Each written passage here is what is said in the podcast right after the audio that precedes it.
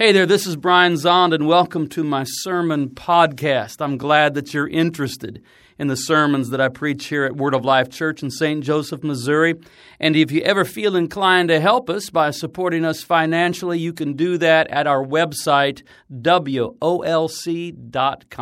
Thank you. My name is Sarah Zahnd, and I am so excited to get to speak this morning. Um, you may know me as the welcome and announcement host type person, or you may not, and that's fine too.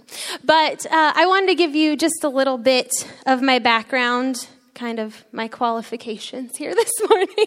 so you're not like, where did they find her? What does she do? Well, uh, my last name is Zahnd, so I am married to Aaron, who's back there in the sound booth. He's the one with glasses, kind of looks a little like his dad, but it's cool. Um, so I'm Brian and Peri's daughter in law, and they are gone, and I volunteered to speak, so here we are, folks.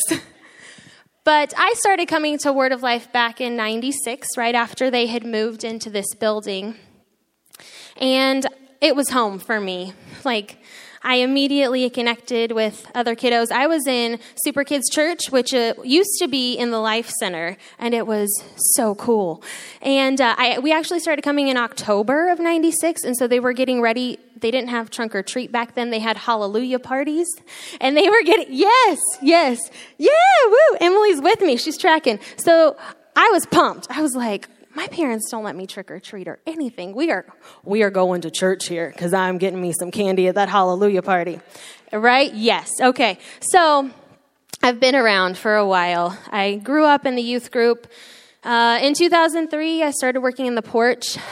They are called baristas, but I considered myself a glorified soda jerk. And that's where my journey as a Word of Life employee began. Eventually, I ended up in student ministries and had the dream job of dream jobs. I got to plan all the fun events and cool stuff for teenagers, and it was wonderful.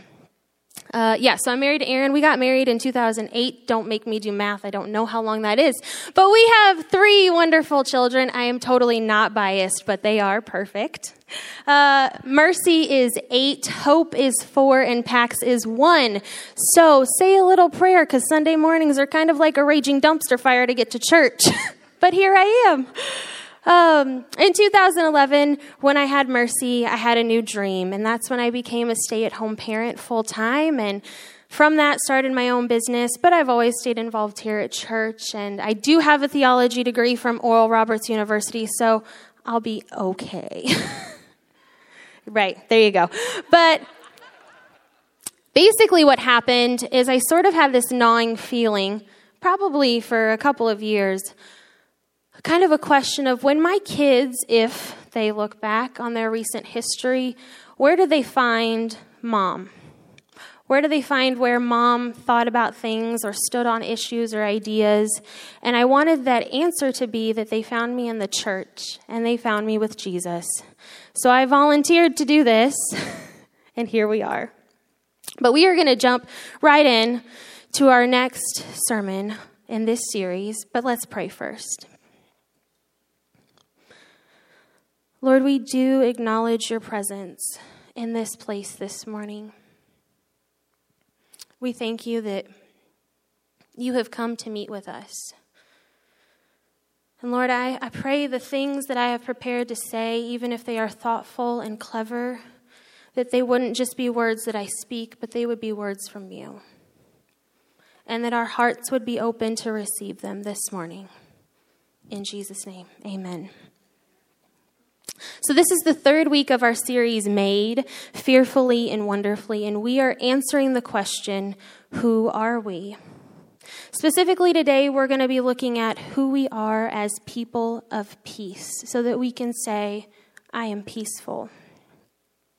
So, back when I was a new mom, had a brand new baby, brand new mom, it's kind of how the situation works, and I would find myself up in the middle of the night with this wonderful, sweet, perfect little baby because, spoiler alert, newborns don't sleep.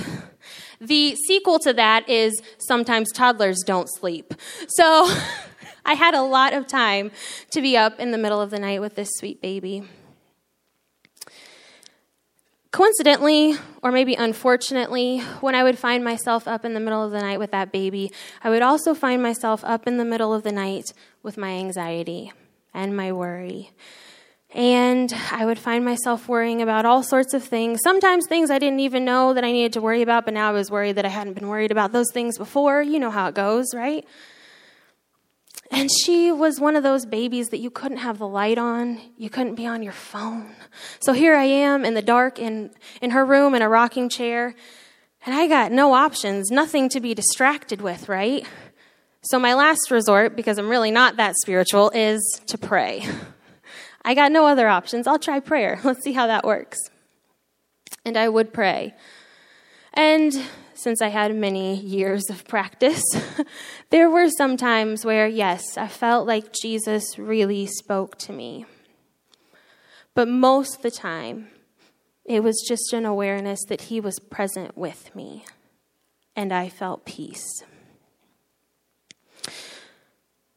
I think that's part of the mystery and wonder of being a human being right? We have a heart and a soul. We're not just beings with logic because I could sit down with somebody and I could tell them my fears and my troubles, and they could be like, oh, Sarah, that's not realistic. But in my head and my heart, it seemed very real. And at the same time, I was holding this wonderful, perfect little baby and experiencing some of the greatest joy of my life.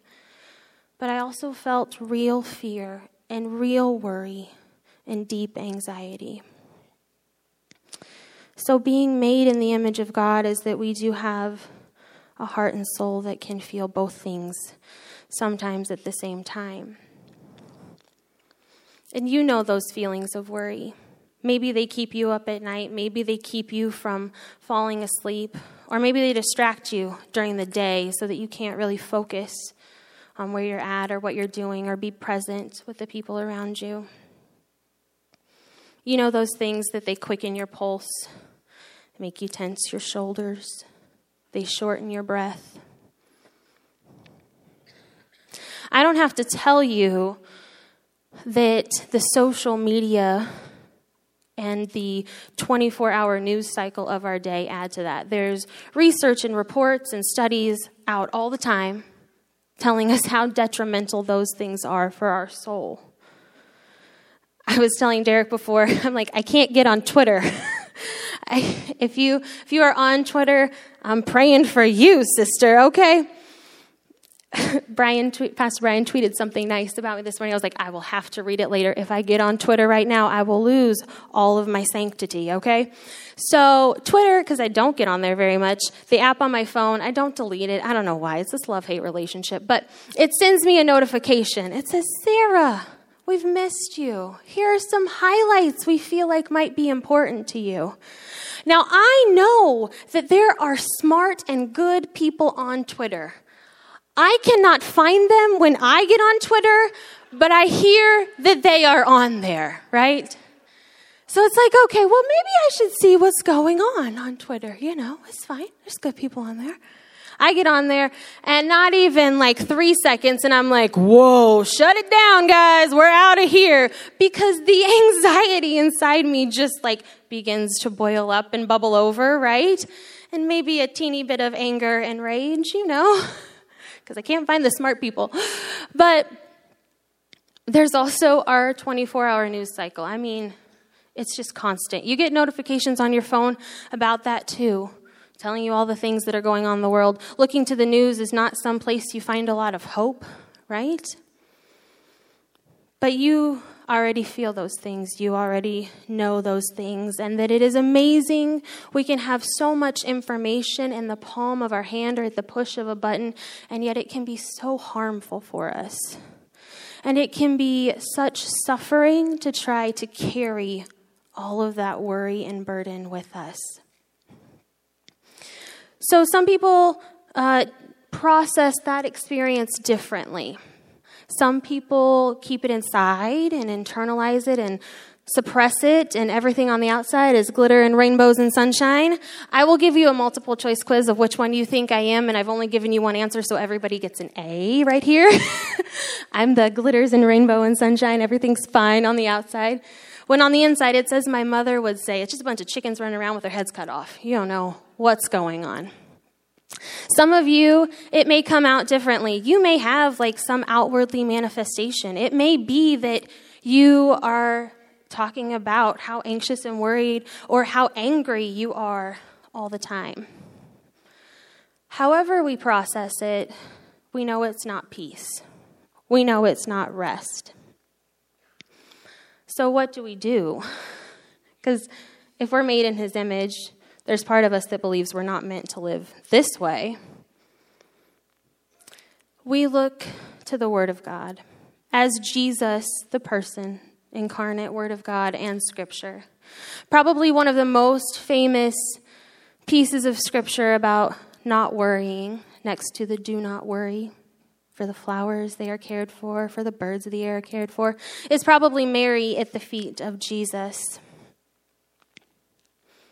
Now, as they went on their way, Jesus entered a village, and a woman named Martha welcomed him into her house. And she had a sister called Mary, who sat at the Lord's feet and listened to his teaching.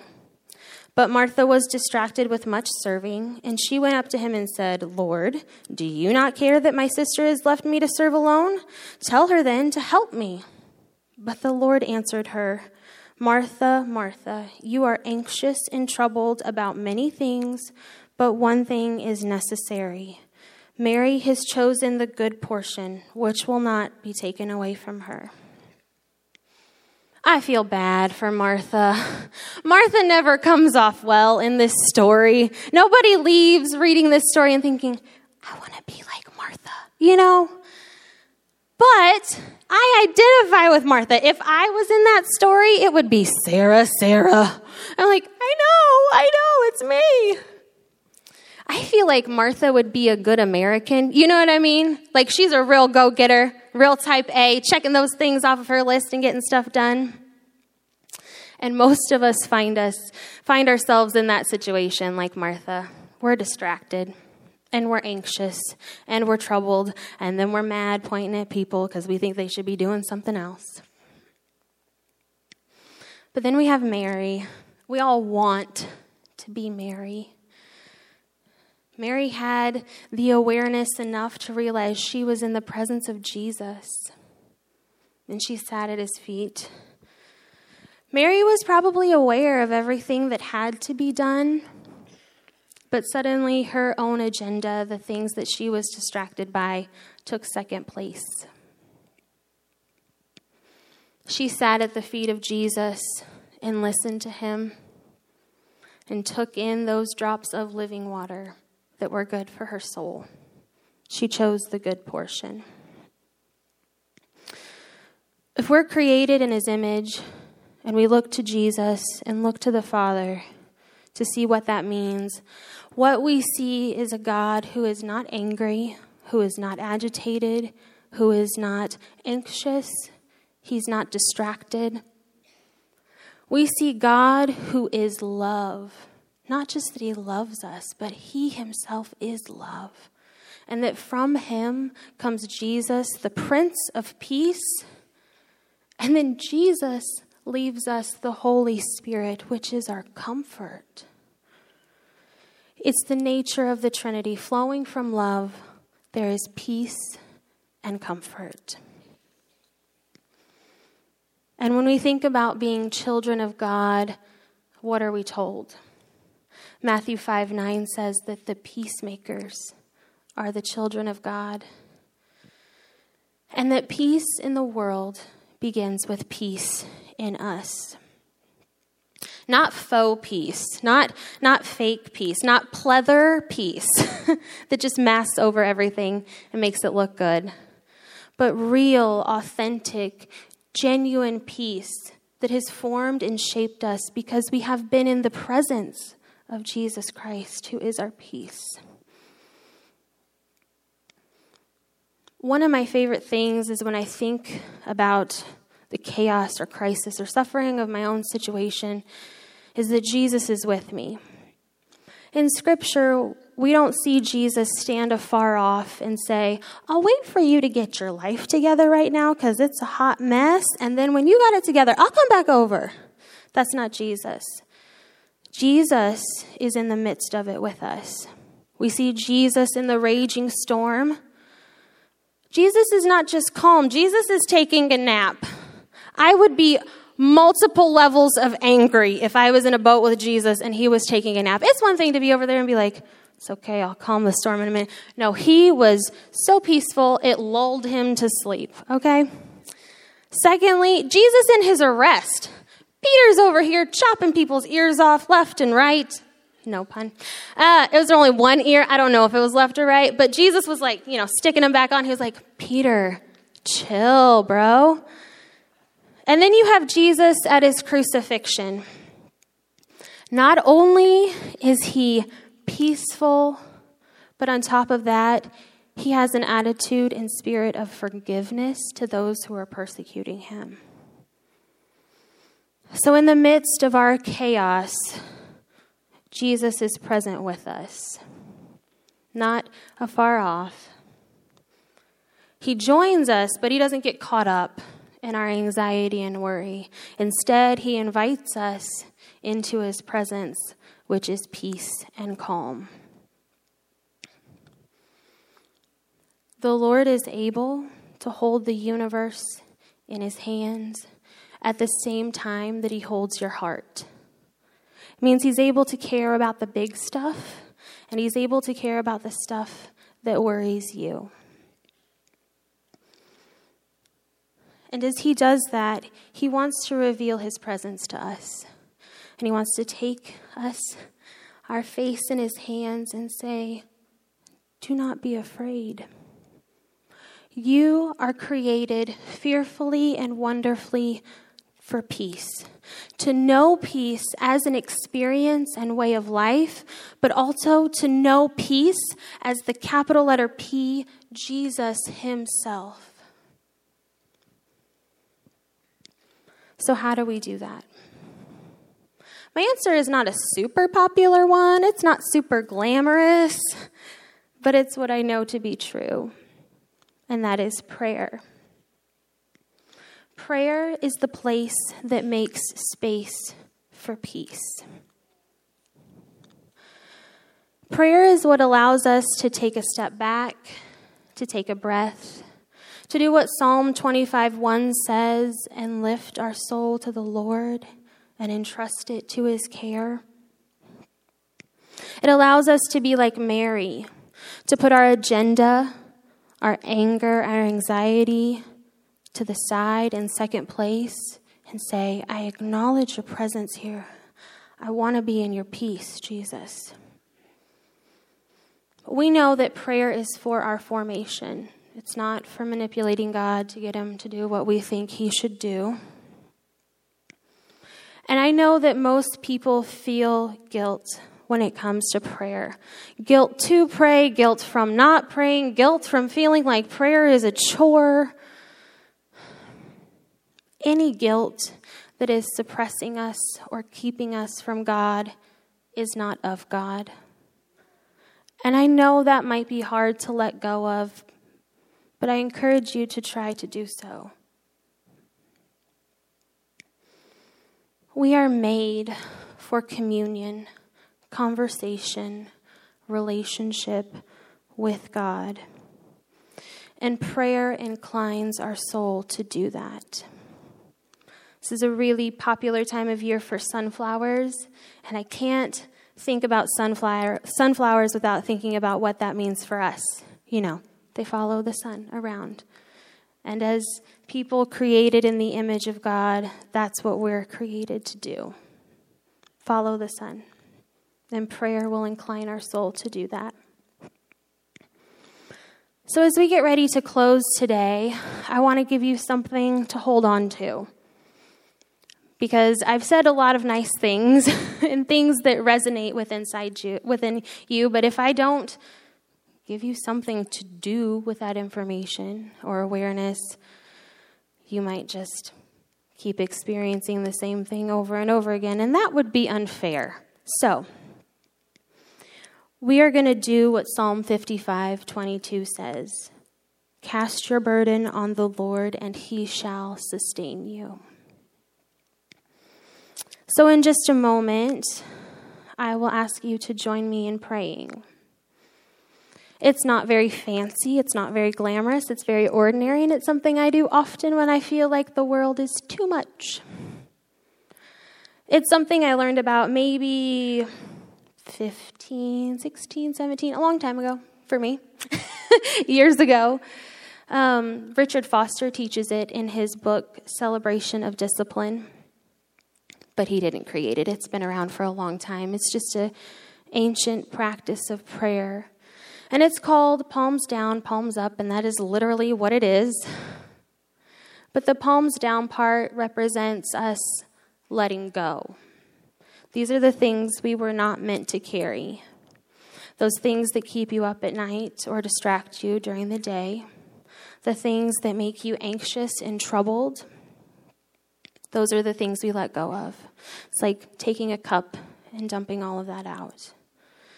And then we turn our hands up, and this is the part where we fill our cup with the peace of Jesus Christ we fill our cup with that overwhelming, unconditional love of God.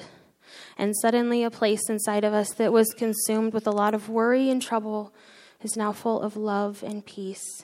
And that peace can start in us and then make for peace in our world. Amen. Go ahead and stand with me if you will. And I encourage you to participate as you're comfortable. There's no judgment. We're all going to have our eyes closed. It's fine. But I know that the Lord is here this morning. And I know that He doesn't stand far off as He sees you in the midst of a crisis, but that He is there with you. And He invites you into His presence for peace and comfort. Let's go ahead and close our eyes. Put your palms down. I like to take a big deep breath.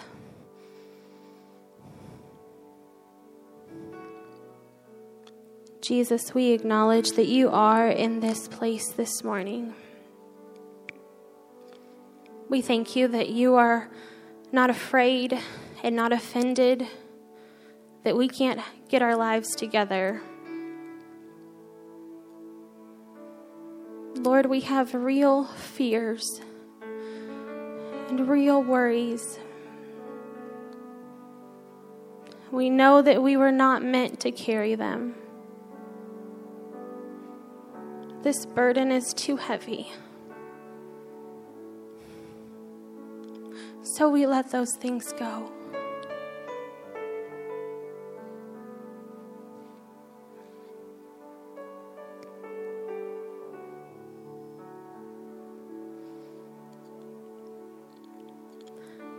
We can turn our hands over.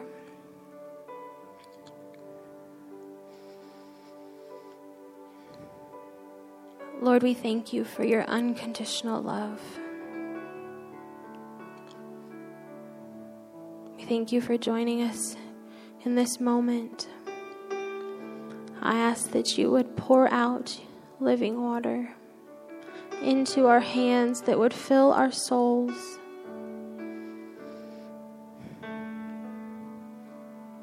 that would lighten that burden.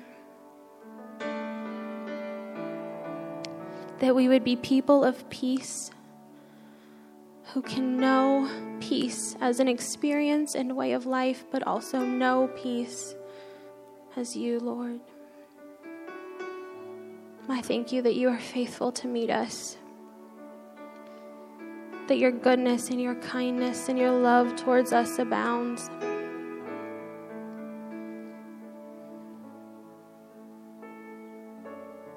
Thank you, Lord. Amen.